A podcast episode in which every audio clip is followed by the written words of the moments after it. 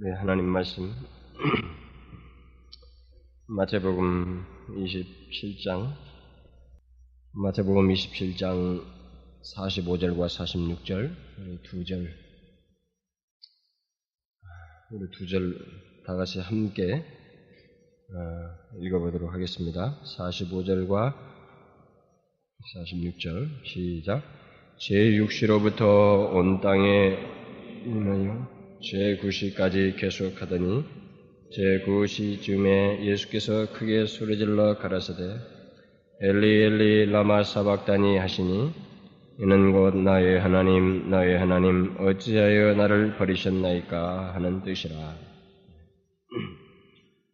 저는 이 가상에서 하셨던 일곱 마디 말씀 중에서 어쩌면 가장 중요한 말씀이라고 할 수 있는 이 말씀을 아, 부족하게 전할 것 같다는 생각을 많이 들어요. 왜냐하면 제가 제 마음에 만족스럽지 못하게 준비했어요. 사실 모든 설교자가 만족스러운 설교를 준비하고 올라가는 사람은 없습니다. 주어진 시간 동안에 최선을 다해도 부족한 것 같고 더욱 그래서 하나님을 의지할 수밖에 없는 것이 사실입니다. 그런데 이번 경우는 더욱 그렇습니다. 제가 설교를 준비할 때가 거의 머리가 몽롱한 상태를 한 주를 보냈기 때문에 정확하게 이 말씀에서 제가 기대했던 지난주나 그전에도 계속 생각해왔던 어떤 그 감동이 있었는데 그 감동이 제대로 제 안에서 우러나오지 않고 저에게 그 경험되지 못했어요. 준비하는 가운데. 그래서 저는 너무 중요한 말씀을 미비하게 전하지 않을까라는 사실 두려움이 있어요. 그래도 하나님이 또 협력해서 선을 이루시기 때문에 저는 그저 하나님께 의지하는 마음으로 이 중요한 말씀에 손상되지 않도록 여러분들에게 최소한의 의미라도 바르게 전하려고 합니다.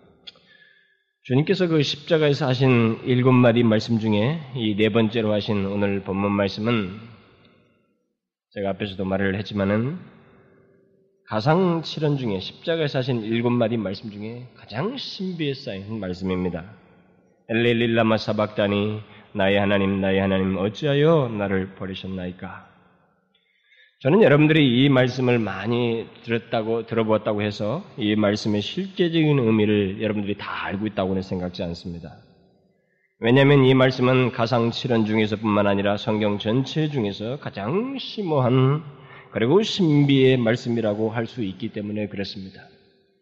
저는 이 말씀을 다시 대하면서 이 말씀을 어떻게 전해야 할지 또 어떻게 설명해야 할지 혹 십자가상에 하신 이 기중한 신비의 말씀을 과소하게 다루진 않을까 하는 마음의 부담이 계속 사라지지 않았어요. 처음부터. 그런데 저는 이 같은 마음의 부담과 두려움이 저만의 것이 아니라는 사실을 그 제가 접해본 책들을 통해서 발견했습니다. 유명한 종교학자 마틴 루터는 십자가에서 하신 이 네 번째 말씀으로 인해서 오랫동안 음식을 먹지 못한 채 같은 자세로 꼼짝 않고 깊은 묵상에 있다가 의자에 깊이 오랫동안 앉아 있다가 오랜 침묵 끝에 자기 안에 밀려온 하나의 깨우침을 인해서 크게 한마디 소리쳤습니다. 하나님께서 하나님을 버리셨도다. 누가 그것을 이해할 수 있단 말인가? 그렇게 말했어요. 또 쿠르마하라는 말씀 연구가도 다음과 같이 고백을 했습니다. 저는 이 고난이 그 고난에 다 질 수 없는 깊이를 접근한다는 생각이 날 때 오히려 두려울 뿐입니다.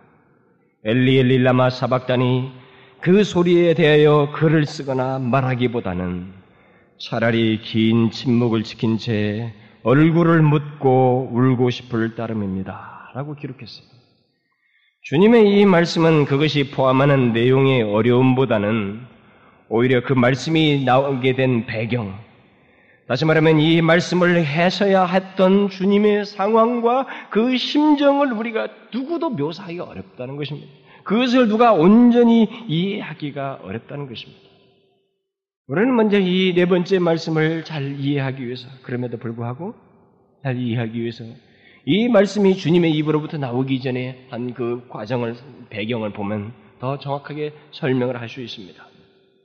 그러니까 저도 최소한의 설명만 할 수 있을 뿐이고 오늘 이 본문에서 내가 46절에 엘릴라마 사박단이만 읽은 것이 아니라 그 앞에 무엇이 있었다는 사실을 여러분들에게 같이 읽었던 것은 이것이 하나의 또 중요한 우리에게 설명거리가 된다는 것입니다. 예수님께서 엘릴라마 사박단이라는 이 말씀을 하시기 전에 한 가지 사건이 그 십자가에 달리신 상태에서 있었습니다. 원래 십자가에서 하신 일곱 마디의 말씀을 둘로 나눈다면 첫 번째에서 세 번째까지 한 말씀하고 네 번째에서부터 일곱, 일곱째까지 하신 말씀으로 나누셨습니다. 그것을 무엇으로 나누냐면 가운데 깊은 어둠이 있었어요. 세 시간의 어둠이 있었습니다. 그러니까 지난주까지 살펴본 그 시간은 예수님께서 아침 9시에 십자가에 달리셔서 12시까지 사이에서 하신 말씀이었습니다. 그러고 나서 그 3시간이 지나고 난 다음에 깊은 어둠이 그 십자가의 그 온 땅에 그 주변에 뿐만 아니라 온 땅에 임하였습니다. 그리고 이 세 시간의 어둠이 끝날 때부터 주님은 나머지 네 말씀을 별 시간 차가 없이 연속적으로 말씀을 하십니다. 결국 이 세 가지, 이 세 시간의 그 어둠은 예수님께서 십자가에 달리신 상태에서 우리로서 묘사할 수 없는 어떤 무서운 고통이 다시 말하면 그 십자가에 달리셔서 우리를 위해서 꼭 당하셔야만 했던 죄에 대한 하나님의 진노를 가장 처절하게 당하셨고 그 마지막 최후의 잔을 마시는 시간이었다는 것입니다. 이 시간이 끝나자 주님은 나머지 네 마디의 말씀을 힘겹게 하시고 운명을 하셔버립니다. 이 어둠이 시작되기 이전까지 사람들에게 사람들에서 받은 각종 조롱이나 고난과 고통은 이 어둠 속에서 예수님이 하나님의 진노를 받아 고통받으신 것과는 비교가 할 수가 없습니다. 그것을 어디서 알 수 있어요? 어떻게 알 수 있습니까? 오늘 본문이 그것을 답을 해주는 것입니다. 나의 하나님, 나의 하나님, 어찌하여 나를 버리셨나이까? 라는 큰 절규를 하셨어요. 주님은 이전에 이 같은 기도나 절규를 해본 적이 없습니다. 하나님께 이런 식의 표현을 하신 적이 한 번도 없습니다. 이것은 하나님을 향하여 평상시 주님의 입에서는 나올 수 없는 믿겨지지 않는 신비의 말입니다. 주님은 이 말씀을 세 시간의 어둠 끝에 소리를 쳐서 외쳤어요. 한 번도 언급된 적이 없는 내용의 말씀을 주님께서 세 시간의 어둠이 끝나자 외치셨습니다. 그 어둠 속에서 무엇이 있었을까요? 왜 하나님은 예수님을 일상적인 자연 환경 속에서 죽게 하시지 않냐시고 죽기 직전에 세 시간 동안에 온 땅을 깊은 어둠 속에 있게 한 후에 그를 죽게 했을까요? 분명히 이 세 시간의 어둠과 그 끝에 외쳐진 주님의 오늘 말씀 사이에는 무슨 연관이 분명히 있다는 것입니다. 오늘 본문에 예수님께서 말씀하시기 전에 상황을 잘 묘사, 묘사하는 그 말이 거기에 나와 있습니다. 제6시로부터 온 땅의 어둠이 임하여 제9시까지 계속되더니 계속하더니 여기 제6시는 오늘날 우리 시간으로 낮 12시입니다. 정오예요. 제9시는 오후 3시입니다. 그러니까 하루 중 가장 햇볕이 내리쬐서 밝은 밝아야 할 그 시간에 어둠이 온 땅에 임한 것입니다. 주님께서 십자가에 달리신 후 3시간이 지나자 온 땅이 깊은 어둠이 와서 사람들이 앞을 못 봤어요. 어떤 사람들은 그 어둠을 일시현상이었다고 후대 학자들이 주장하기도 합니다. 어떤 사람은 또 모래 폭풍이라고도 해요. 그러나 예수님이 죽으실 때는 6월절이었습니다. 이 말은 음력으로 말하면 보름에 가까운 겁니다. 보름이에요, 거의. 그러니까 일시현상이 있을 수가 없습니다. 오히려 가장 먼 거리에 있는 겁니다. 오늘 본문에서 특별히 이 시간을 강조해 준 것을 기억할 때 정오부터 3시까지 장장 3시간 동안에 어둠이 온 땅을 덮었다는 것은 평범한 일이 아니었습니다. 이것은 분명히 하나님 자신께서 보이신 초자연적인 일이고 하나님께서 행하신 일이었습니다. 이 3시간 동안은 주님께서 아무 말씀도 하시지 않는 침묵의 시간이었습니다. 그 시간 동안에 어떤 일이 구체적으로 일어났는지 얼마나 큰 고통을 주께서 당하셨는지에 대해서 정확히 묘사한다는 것은 불가능합니다. 그러나 이 어둠 이후엔 흘러나오는 오늘 본문을 기억하게 할 때 이 세 시간 동안 주님이 그 겪으신 극심한 고통과 주님의 경험은 묘사가 힘들어서 어쩌면 하나님께서 그것을 감추기라고 할, 감추기라도 하려는 듯이 어둠을 보내서 사람들로 하여금 보지 못하게 하셨어요. 그 신비스러운 고난의 장면을 보지 못하게 하셨습니다. 빛이신 분, 빛이신 분이 죄인들이 마지막에 내쫓김을 받게 될 그 어둠 속에서 내 던지진 채 보통 인간들이 지는 십자가의 고통과는 다른 특별한 고통, 다시 말하면 오직 예수님만 받으실 수 있는 고통을 받으시는 그 세 시간이었다는 것입니다. 그러고는 그 고통 끝날에 주님은 끝말에 크게 소리쳐서 나의 하나님, 나의 하나님, 어찌하여 나를 버리셨나이까? 라고 했어요. 여러분 오늘 본문에 주님께서 어떻게 어떻게 이 말씀을 하셨다고 기록하고 있습니까? 크게 소리쳤어요. 이 어둠 끝에 크게 소리질러 엘리엘리 라마 사박단이라고 그랬어요. 그러니까 그 앞에서 앞이는 안 보이지만 이 소리를 들었습니다 사람들이 크게 소리쳐가지고 주님은 정신을 잃은 상태로 계시지 않으셨습니다. 계속되는 고통, 다시 말하면 죄를 짊어지는 처절한 고통을 겪으시는 가운데 크게 소리 질러서 나의 하나님, 나의 하나님 어찌하여 나를 버리셨나이까? 라고 하셨습니다. 그 말씀의 뜻이 뭐예요? 엘리엘리라마 사박단이라는 말씀에 담겨진 의미가 무엇이냐는 것입니다. 엘리엘리라마 사박단이는 히브리 말입니다.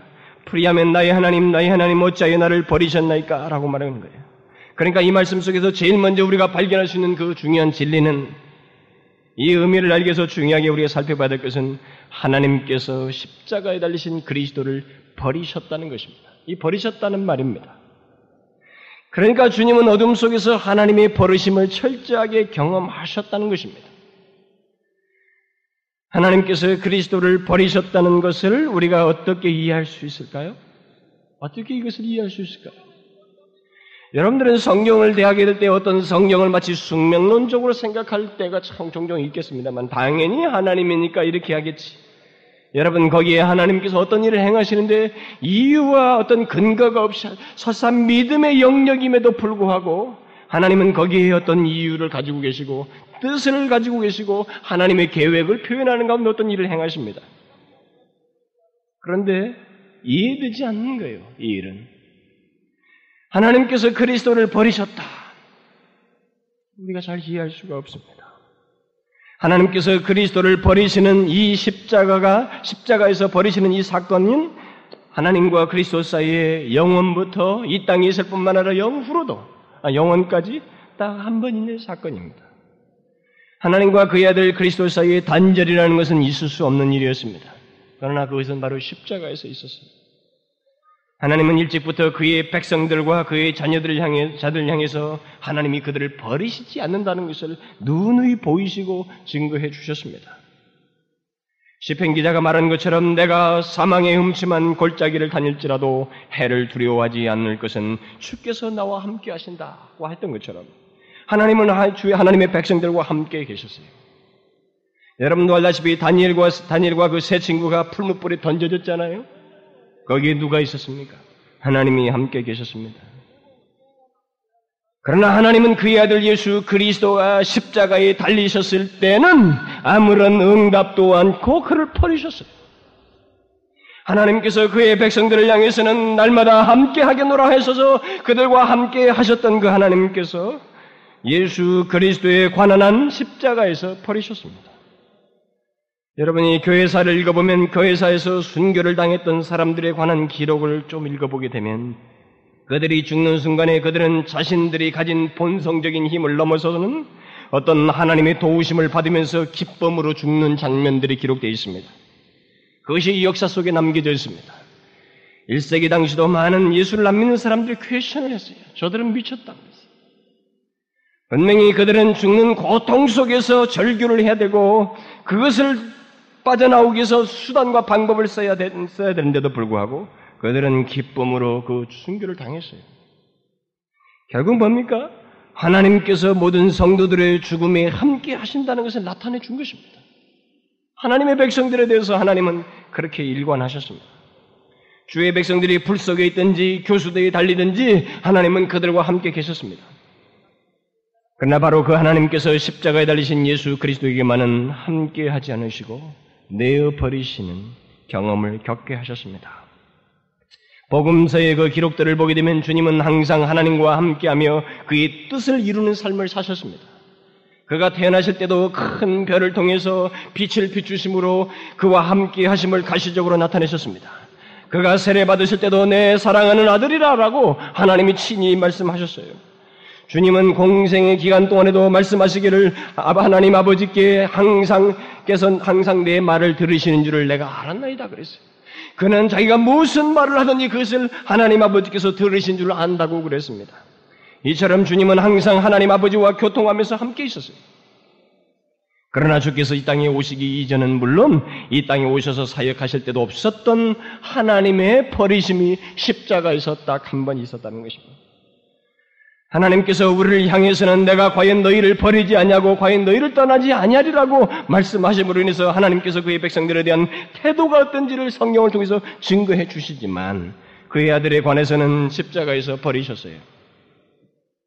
또 시편 기자의 고백대로 내 부모는 나를 버렸으나 여호와는 나를 영접하시리라.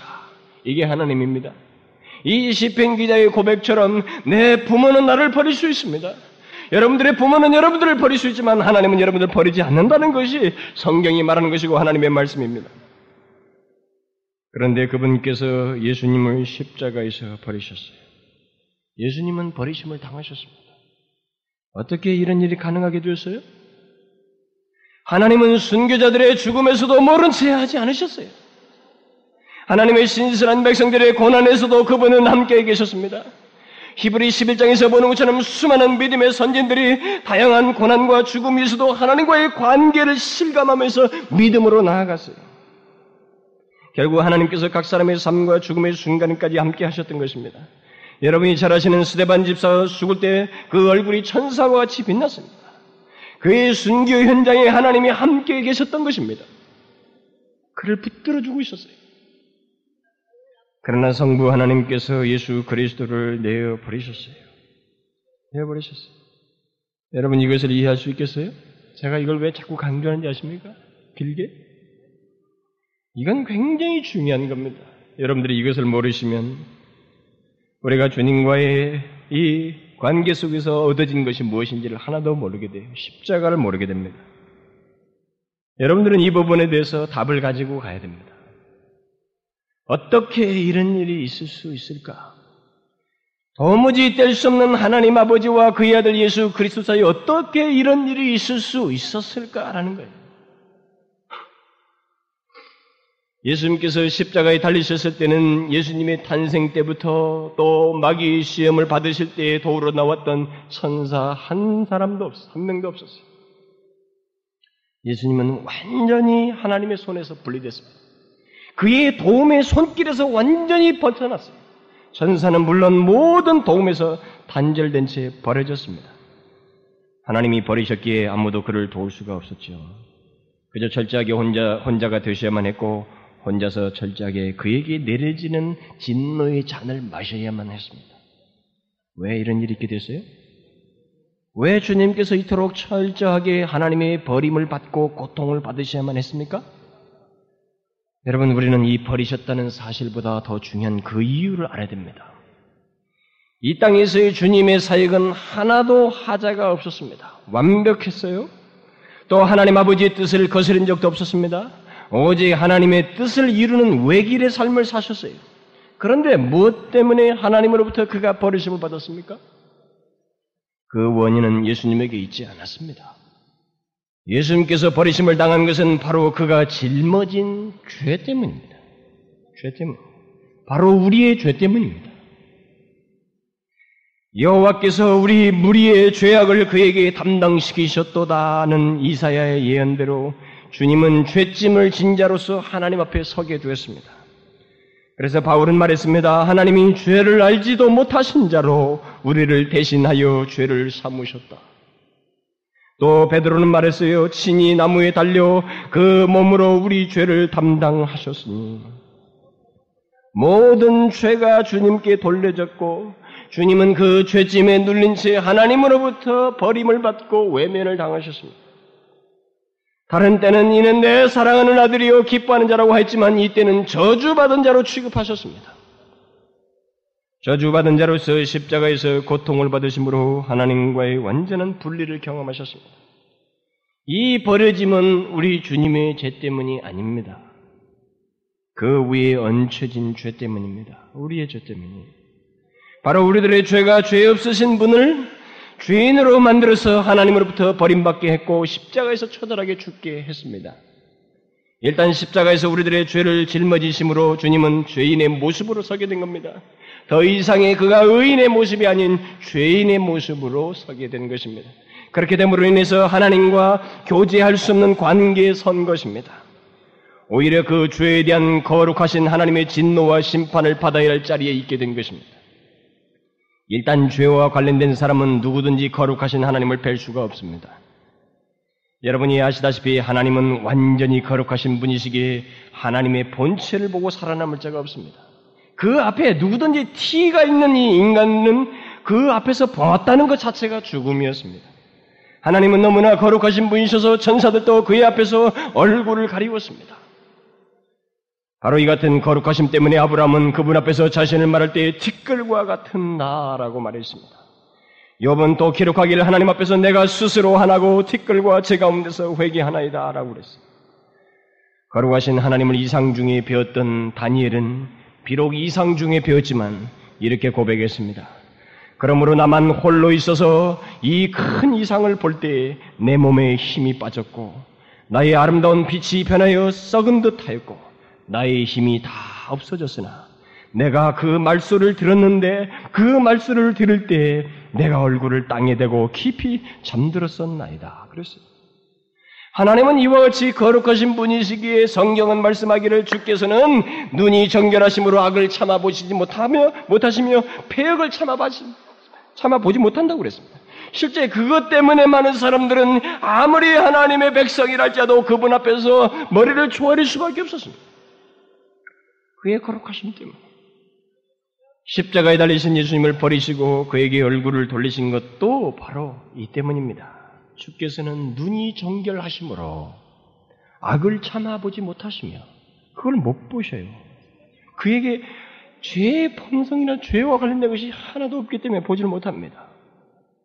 바로 하나님의 눈이 참아보지 못할 죄, 우리들의 죄를 결국은 젊어진 예수 그리스도를 못 보신 겁니다. 버리셨어요. 예수님께서 십자가에서 죽으시는 장면을 실감나게 예언한 시편 22편을 보게 되면 거기에 오늘 예수님께서 인용한 성경 구절이 나옵니다. 나의 하나님, 나의 하나님 어찌하여 나를 버리시나이까? 라는 이 질문을 해요. 거기서 시편 기자가. 그런데 이, 이, 이 질문에 대한 대답이 바로 뒤에서 언급됩니다. 이스라엘의 찬송 중에 거하시는 주여 주는 거룩하십니다. 이렇게 말해요. 그러니까 어찌하여 나를 버리시나이까라는 하나님의 버리심에 대한 그 질문의 대답은 바로 하나님께서 거룩하시기 때문이다라고 말하고 있습니다. 죄를 짊어진 주님은 거룩하신 하나님 앞에서 그는 버림을 받을 존재로 서게 되었다는 것입니다. 하나님의 거룩하심 때문에 예수 그리스도는 거기서 죄인 취급을 받아야만 하고 저주받는 자로 서야만 하셨다는 것입니다. 죄를 짊어진 주님을 거룩하신 하나님은 버리시는, 버리심으로 인해서 죄에 대한 자신의 일관된 태도를 보이셨습니다. 일단 예수님이 십자가에서만큼은 죄를 걸머진 죄인으로 달려 있었기 때문에 하나님은 그 죄인을 향한 공의를 가감없이 나타낸 것입니다. 십자가에서 처절하게 죽으시는 예수님께서 세 시간의 어둠 속에서 고통하다가 터져난 게 나의 하나님, 나의 하나님, 어찌하여 나를 버리셨나이까? 이 부르짖음을 통해서 우리가 볼 수 있는 것은 죄를 벌하시는 하나님의 공의가 너무 명확하게 드러난다는 겁니다. 하나님의 그 거룩하심과 공의가 선명하게 드러나는 장면이에요. 하나님은 인류 역사를 통해 죄를 얼마나 미워하시는가를 여러 심판 사건을 통해서 명확히 보여주셨습니다. 노아의 홍수 심판에서부터 소돔과 고모라의 유황불 심판을 통해서 집단적이든 개인적이든 민족적이든 죄를 미워하시는 하나님의 거룩하심을 역사 속에서 계속 보여오셨습니다. 그러나 그 어떤 심판도 예수 그리스도께서 십자가에서 받으신 하나님의 버리심과 같은 그 버리심과 함께 내려진 심판과는 비교도 할 수가 없습니다. 이걸 여러분들이 인정하셔야 돼요. 왜냐하면 어느 시대든지 그 시대에 내려진 심판은 그 시대 동안에 사람들이 지은 죄악으로 인해서 하나님이 심판하시는 겁니다.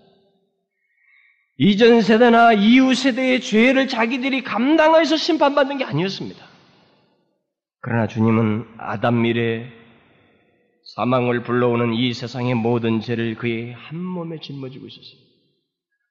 모든 죄에 대한 심판이 한 곳으로 모아진 겁니다. 죄도 없으신 자에게 우리의 모든 죄를 지우고 그 죄에 해당하는 심판을 처절하게 당하게 하셨어요. 그러니까 어떤 사람들이 죄를 지어서 거기에 마땅한 심판을 받는 것하고는 비교가 되지 않는 것입니다. 이건 처음 있는 일이고 그 법만 받으시는 겁니다. 오직 예수 그리스도에게만 내려질 수 있는 심판이었습니다.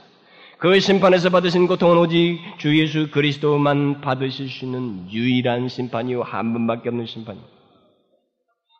우리는 예수님께서 십자가에서 고통받으신 것을 다른 십자가에서 달린 그 죄인들의 고통과 비교하는 것은 단순히 인간의 고통의 차원에서만 말하는 것입니다. 아, 뭐, 오늘라도 십자가는 뭐 많이 당하더라. 이렇게 생각할지 모릅니다만. 여러분, 예수님은 머리에 가시관을 쓰고 손과 발에 못이 박히는 극도의 견디기 힘든 육체적인 고통도 받으셨지만 사실 그보다 더 중요한 결정적인 심판을 받으셨습니다. 하나님의 버리심을 처절하게 경험하는 사람들의 모든 죄악을 감당하는 죄에 대해서 마땅히 내려져야만 하는 공의로우시고 거룩하신 하나님의 일방적인 심판, 하나님의 진노를 그의 몸에 걸머지는 시, 심판을, 고통을 그가 당하셨어요. 비교할 수 없습니다. 어느 누구와도 비교할 수 없어요. 그 누구도 제대로 묘사할 수 없습니다. 이에 대해서는 오히려 우리가 할 말을 잃고 고개를 떨군 채 눈물만 흘린다는 찬송 작가들의 고백이 적절한 겁니다. 하나님의 버리심으로 인한 인류의 모든 죄를 한 몸에 걸머지고 받는 그 고난은 오직 주님께만 있는 유일한 고난이요. 오직 주님만이 자격이 있어서 받는 고난이기에 아무도 제대로 묘사할 수 없고 동정할 수 없습니다. 왜냐하면 이 세상에 아무도 이 같은 고난을 받아본 적이 없고 받을 자격을 갖춘 사람이 이 세상에는 아무도 없기 때문에 그렇습니다. 주님만이 당하신 고난이었습니다. 그리고 이 세상에서 겪는 그 어떤 고통도 이 고통을 대변할 고통이 없습니다.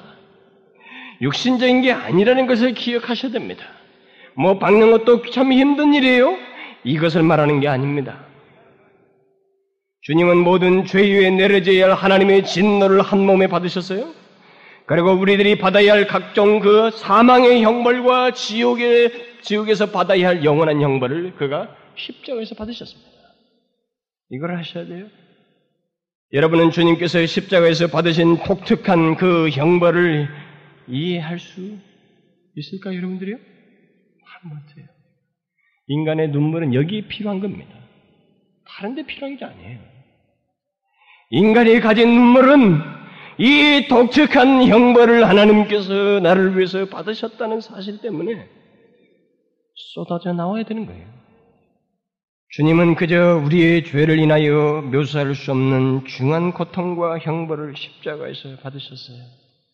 주님께서 죄가 주는 모든 형벌, 다시 말하면 사망과 지옥의 형벌을 어둠 속에서 받으시고 엘리 엘리 라마 사박단이라고 크게 소리친 것. 바로 그 장면은 그의 고통이 얼마나 극심했는가를 말해줍니다. 제가 언젠가도 여러분들에게 십자가 설교를 한번 고난 주간에 하면서 이 설교를 조금 한 적이 있습니다. 여러분들이 정녕 그리스도인이면 그리스도인들에게 죄가 주는 모든 형벌을 받지 않도록 위해서 친히 받으셨어요. 그러나 우리는 안 받습니다. 이걸 안 받고 죽어요. 우리는 그가 십자가에서 엘릴릴라마 사박단이라고 외쳤던 그가 외쳐야만 했던 받은 고난이 단순한 게 아니라는 걸 아셔야 됩니다. 유일해요. 죄에 대한 것입니다. 모든 세상 죄가 줘야 할 사망, 지옥의 형벌, 모든 것을 하나님의 버리심 속에서 다 쏟아 부어지는 장면이었습니다. 무엇 때문이에요? 이게 무엇 때문입니까? 여러분, 이런 주님의 절규의 원인이 바로 우리들의 죄악 때문이라는 걸 알고 있습니까? 이것을 모른다면 안 되는 것입니다. 여러분이 그리스도인이면 이것은 반드시 알아야 하는 것입니다. 굉장히 심각하게 알고 있어야 됩니다. 이 바로 주님의 치명적인 절규는 바로 우리들의 죄 때문입니다. 십자가를 이해할 때마다 우리가 그것의 원인이 무엇인지를 모른다는 것은 그리스도의 십자가를 모른다는 것입니다. 바로 그 원인은 우리의 죄요.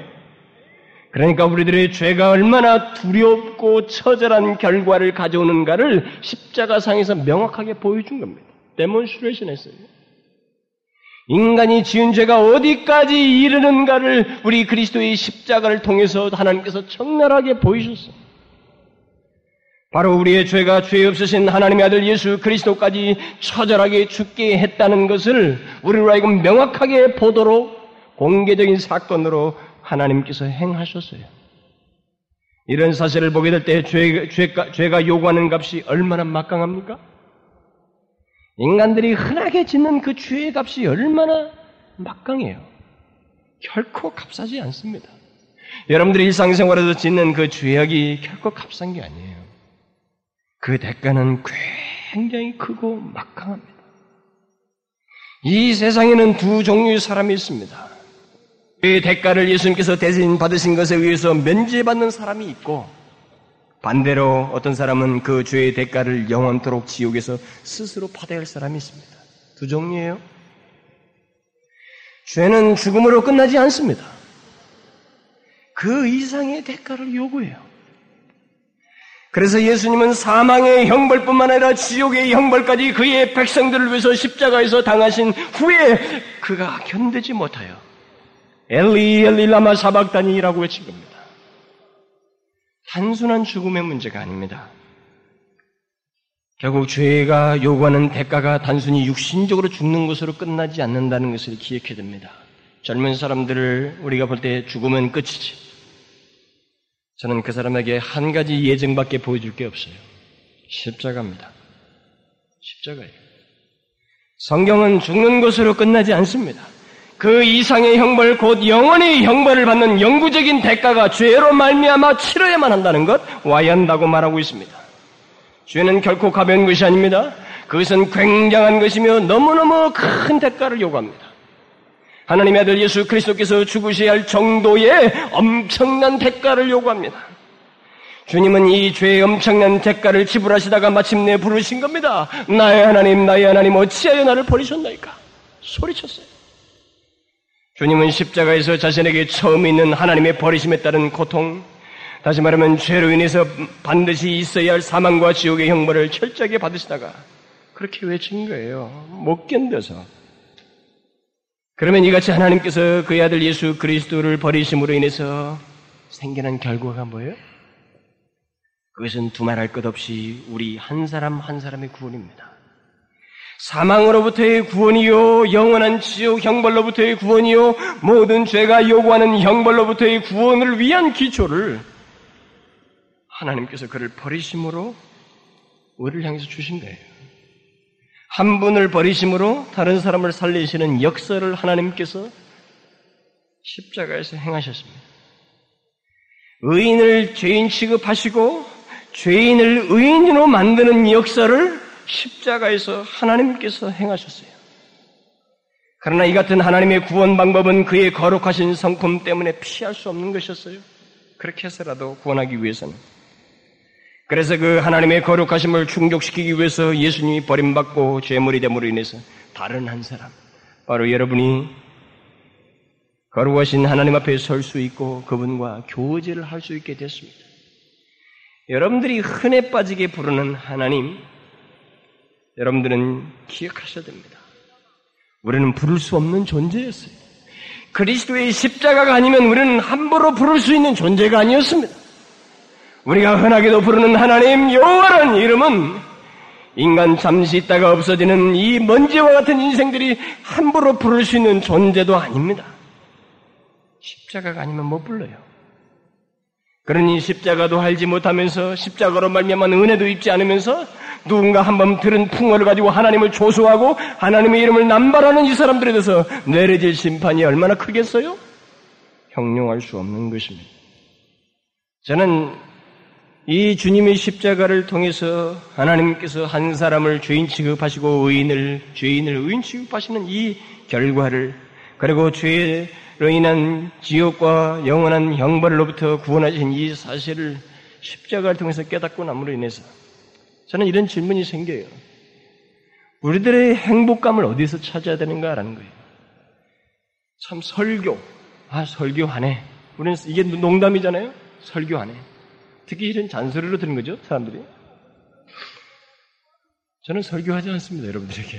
그런 농담스러운 설교를 하는 것지 않습니까? 저는 굉장히 진지한 얘기를 하는 거예요. 여러분들이 행복감 어디서 찾습니까? 여러분들이 살면서 여러분들의 행복감을 어디에서 주로 그 자원이 어디입니까? 근거가.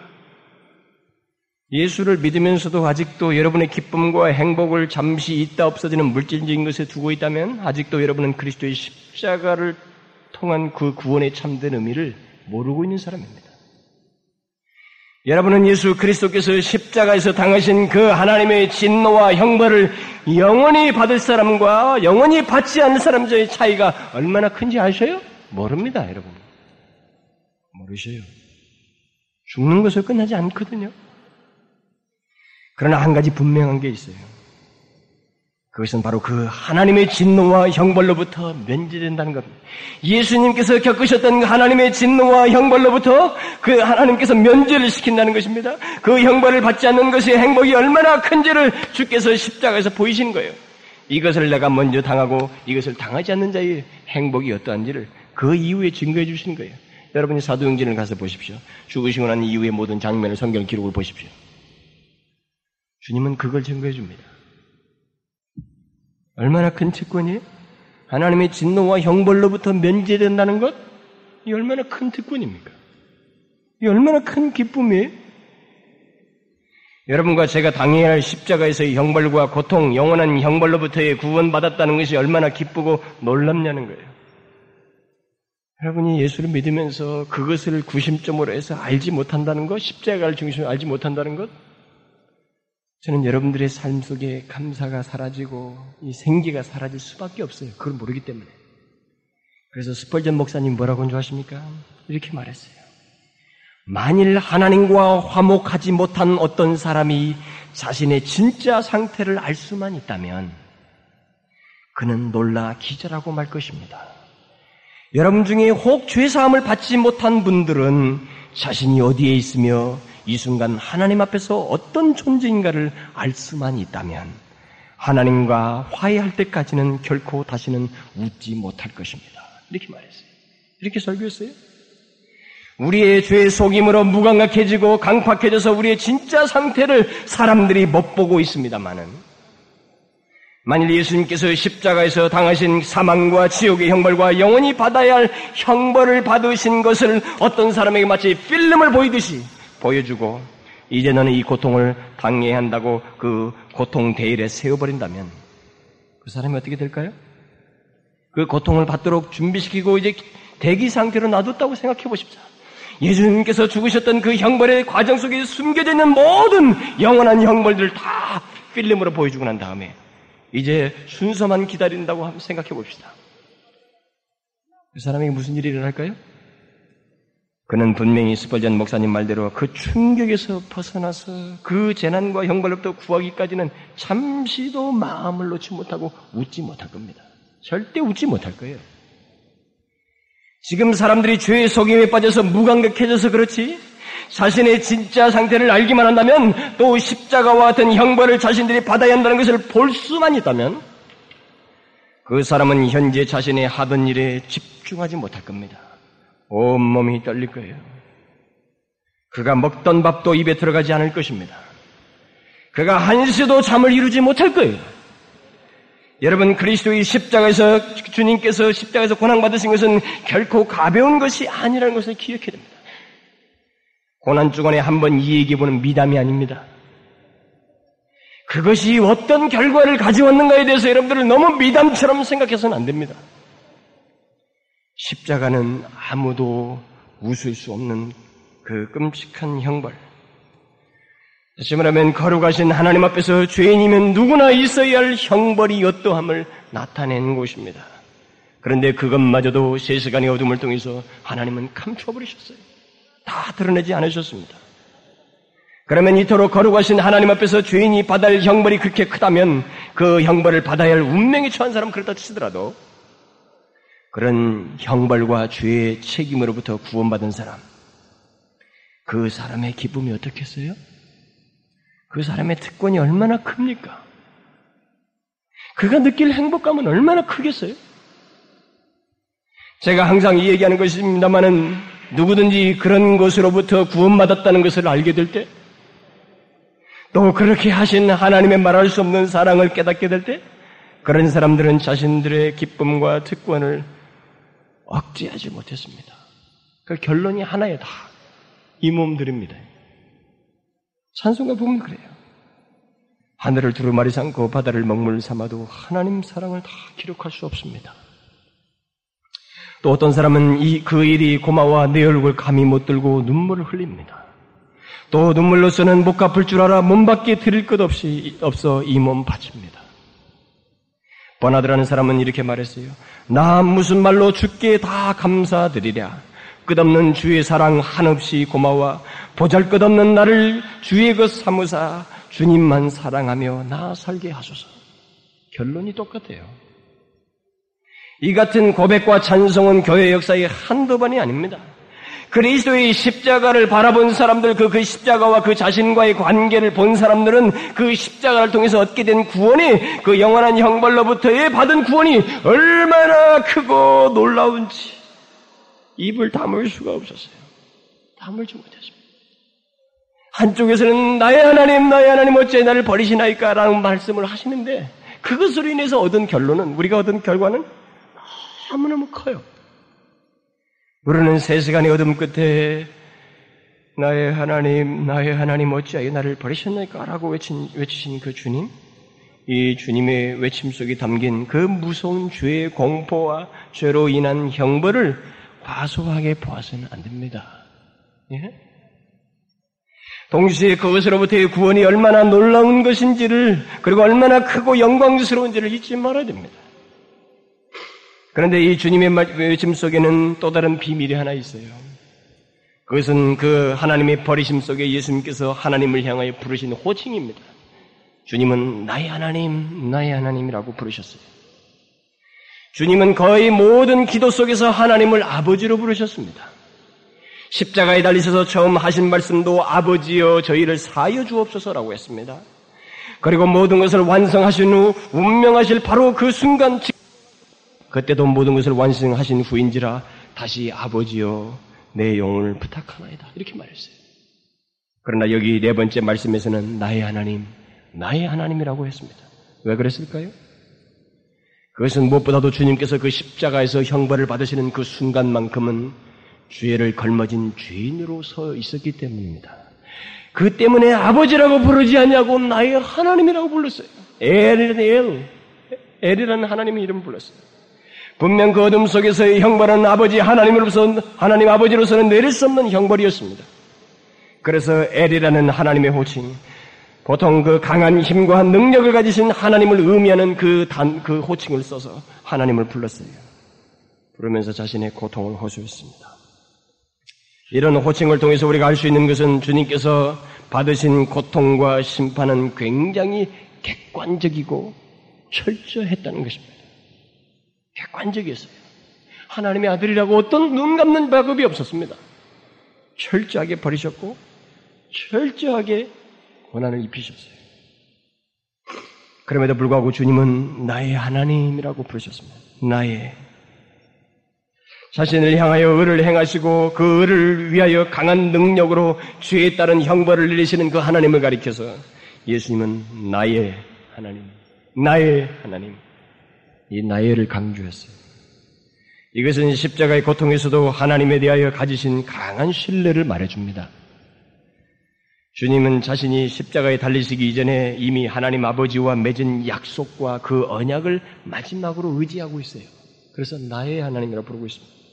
사실 그 처절한 고통 속에서 하나님을 평상시처럼 아버지로 부르지 않고 이 하나님이라고 부르는 예수님의 심정에서 의지할 수 있는 유일한 게 뭐 있을까요? 하나님께서 이전에 약속하신 거예요. 언약입니다. 그걸 붙들고 주님은 하나님에 대한 신뢰를 가지고 마지막으로 나의 하나님이라고 부르시고 있어요. 하나님께서는 그리스도, 그리스도에게서 물러나셨지만 주님의 영혼은 여전히 하나님을 향하여 매달린 채 나의 하나님이라고 부르셔요. 주님은 흑암 가운데서도 끝까지 하나님을 신뢰하며 그를 굳게 붙들므로 서 마침내 승리하십니다. 나의 하나님, 나의 하나님이라는 그 말이 의미하는 것은 결국은 무한하시고 영원한 능력을 가지신 나의 하나님, 여기까지 나를 인도하신 하나님, 그 당신의 약속을 따라 당신의 종을 붙들어 주소서. 이런 말이에요. 결국. 내가 주를 의지하오니 나를 붙들어 주소서. 이런 말입니다. 주님은 흑암 가운데서 눈에 보이는 아무런 위로가 없는 그 상태에서 눈에 보이지 않냐는 하나님의 도움을 믿음으로 구하고 그것을 얻어요. 최후로. 주님은 하나님의 진노의 잔을 마시면서도 이렇게 하나님에 대한 집착을 잊지 않았습니다. 나의 하나님이라고. 자신에게 지옥의 형벌을 쏟으시는 주님은 그 하나님을 향해서 나의 하나님이라고 그런 부르셔요. 이것은 우리에게도 굉장히 중요한 모범이 되는 것입니다. 주님은 죽으시는 장면에서도 우리에게 모범을 보이셔요. 뭐예요? 일찍이 욥도 그런 말을 했습니다만 하나님께 대한 신뢰를 그렇게 말했어요. 그가 나를 죽이실지라도 내가 그를 의지하리로다. 이렇게 했어요. 만일 여러분들이 하나님을 안다면 여러분은 아무리 깊은 수렁에 있다 할지라도 아무리 구원의 여명이 비추이지 않는 상황이랄지라도 끝까지 생명이 다하기까지 생명이 다하기까지 나의 하나님, 나의 하나님 하면서 하나님에 대한 신뢰를 가질 수 있어요? 그럴 수 있느냐는 겁니다. 여러분들이 믿는 하나님이 그렇게 확실하고 그분의 약속에 대한 신뢰가 분명하냐는 거예요. 주님은 그런 모범을 우리에게 보이십니다. 사실 좋은 환경 속에서 또 모든 것이 잘 되는 상황에서 하나님을 향해서 나의 하나님, 나의 하나님이라고 말하면서 하나님을 우리하는 것은 어렵지 않습니다. 그러나 구원의 여명이 없는 캄캄함 속에서 끝까지 하나님을 붙들고 나의 하나님, 나의 하나님이라고 신앙하는 것은 참된 신앙이에요. 참으로 하나님을 믿는 것입니다. 밝을 때뿐만 아니라 어두울 때에도 하나님을 의지하지 않는, 그런 믿음은 온전한 믿음이 아닙니다. 만약 여러분들이 죽음의 순간에 참 믿음을 갖고 죽기를 원한다면 여러분들이 죽음의 순간에서 참 믿음으로 밝은 죽음을 갖기를 원하신다면 여러분들이 살 때에도 참 믿음으로 살아야 됩니다. 주님께서 이미 사실 때부터 그렇게 하셨던 것을 죽음의 그 순간에서도 하나님을 향해 그렇게 드러내시는 거예요. 한순간에 되지 않습니다. 죽음의 순간이 갑자기 되는 게 아니에요. 그런 의미에서 카톨릭의 그 임종미사는 틀린 겁니다. 죽는 순간에 무엇이 될 것이라고 생각하는 그 믿음은 틀린 믿음이에요. 그런 과정을 통해서도 구원하시는 일은 있겠으나 거기에 대한 어떤 믿음의 근거를 두는 것은 틀린 거예요. 저는 여기 나의 하나님, 나의 하나님 어찌하여 나를 버리셨나이까? 라는 주님의 이 부르심을 통해서 우리는 피할 수 없는 결론을 우리 각자가 가져야 된다고 생각합니다. 우리는 주님께서 이렇게 외치신 그 부르심의 이유를 알고 하나님을 믿어야 됩니다. 이유를 알고 믿어야 돼요. 이 부르심을 여러분들이 기억하면서 이 부르심의 배경과 함께 이유를 알아야 됩니다. 주님은 우리의 죄를 그때 주셨어요. 또 우리가 당할 사망의 경험을 하고 계셨습니다. 또 우리 죄를 인해서 받아야 할 영원한 영벌을 대신 받고 계셨어요. 동시에 이 주님의 부르짖음은 우리의 죄 때문이고 우리의 구원을 위해서 하신 일이었습니다. 그러므로 우리는 이 십자가를 통해서 죄가 요구하는 대가가 얼마나 큰가를 알고 죄에 대한 혐오감을 가지고 살아야 됩니다. 그리스도인들은 그래야 돼. 또 이것에 대해서 죄가 죄에 대해서 취할 태도가 어떠한지 결론을 가지고 살아야 됩니다.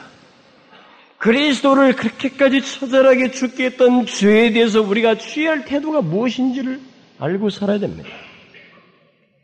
죄와 직면할 때마다 우리는 그리스도의 십자가 형벌을 금시 떠올려야 됩니다. 저는 여러분들이 이 주님의 절규를 제대로 이해했으리라고 믿습니다. 저는 여러분 중에 당시 예수님께서 엘렐리라마 사박든이라고 외쳤을 때 그 아래서 어떤 사람들이 저가 엘리야를 찾는가 보다라고 말한 그 어리석은 귀를 갖고 있지 않기를 바랍니다. 이게 무슨 말인지도 모르고 거기서 귀가 꽉 막힌 불쌍한 사람이 여러분들이 없기를 바라요. 엘리엘리 라마 사박다니가 주는 우리에게 값진 의미를 여러분들에게 전달했는데도 불구하고 여러분들은 동문서답하면서 엘리야를 찾는가 보다 이렇게 하려는가 보다 여러분들이 단순한 결론에 이르지 않기를 바라는 거예요. 그것은 여러분들의 영혼에 분명한 답을 주고 왜 하나님을 믿을 수밖에 없으며 왜 하나님 앞에 진실할 수밖에 없고 이제 마지막으로 내 몸을 드립니다라고 고백할 수밖에 없는지 그리고 죄에 대해서 그렇게 강경해야만 하는지 답을 가지고 사셔야 된다는 겁니다. 진실로 여러분들이 하나님을 믿는 자요, 구원받은 사람이라면 이제 여러분들은 구원받은 사람으로서 그 십자가가 주는 의미를 인하여 여러분들은 삶이 무엇인가를 여러분들 걸 성취하기 위한 삶이 아니라 주님께서 주신 은혜에 감사하는 삶으로 전환이 되어야 됩니다. 나의 하나님, 나의 하나님, 어찌하여 나를 버리시나이까? 아이작 와츠가 이렇게 말했어요. 온 세상 만물 가져도 주 은혜 못, 못다 갚겠네. 놀라운 사랑 받은 나 몸으로 재물 삼겠네. 그랬습니다. 결론이 똑같아요. 저는 여러분들에게도 이 오늘의 가상의 네 번째 말씀을 듣고 여러분들에게 그러한 마음의 중심이 없다고 하면은 저는 여러분들이 이 말씀을 엘리야가 오나보다 이렇게 이해했을 거라고 생각이 돼요.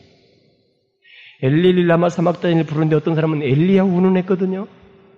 만약 여러분들이 이 진리를 지금 듣고 깨닫고 나서도 거기에 대해서 진실로 내 몸을 삶을 드릴 수밖에 없습니다라는 결론을 여러분들이 얻지 못한다면 여러분들은 뭐예요? 동문서답하고 있는 거예요. 엘리 엘리, 어 엘리야 찾나 보다. 저는 여러분들이 바른 이해 속에서 바른 삶이 나오고 하나님께 바르게 영광을 돌리면서 여러분들의 인생을 드리고자 하는 이 결론에 이르길 바랍니다. 꼭 그러셔야 됩니다. 십자가는 여러분들에게 값진 구원을 줬어요. 엄청난 대가를 지불하고 주신 구원입니다. 기도하겠습니다. 하나님, 우리가 무엇을 해도 주의 은혜에 다 갚을 수가 없습니다. 우리의 몸을 제물로 삼아도 주의 은혜에 갚을 수 없습니다. 우리가 수만 말을 하여도 주 은혜에 다 갚을 수 없습니다. 우리가 받아야 할 고통과 형벌을 받으신 그리스도의 십자가를 우리는 묘사할 수 없고 그 은혜 갚을 수 없습니다. 오 하나님, 우리에게 결론을 주시옵소서. 하나님이여 이 주의 외치심이 무엇을 의미하는지 그것이 내게 준 결과가 무엇인지를 사무치게 알고 하나님이여 주저없는 마땅한 삶을 살며 그리스도를 높이며 주께 영광 돌리는 삶을 살 수 있도록 인도해 주시옵소서.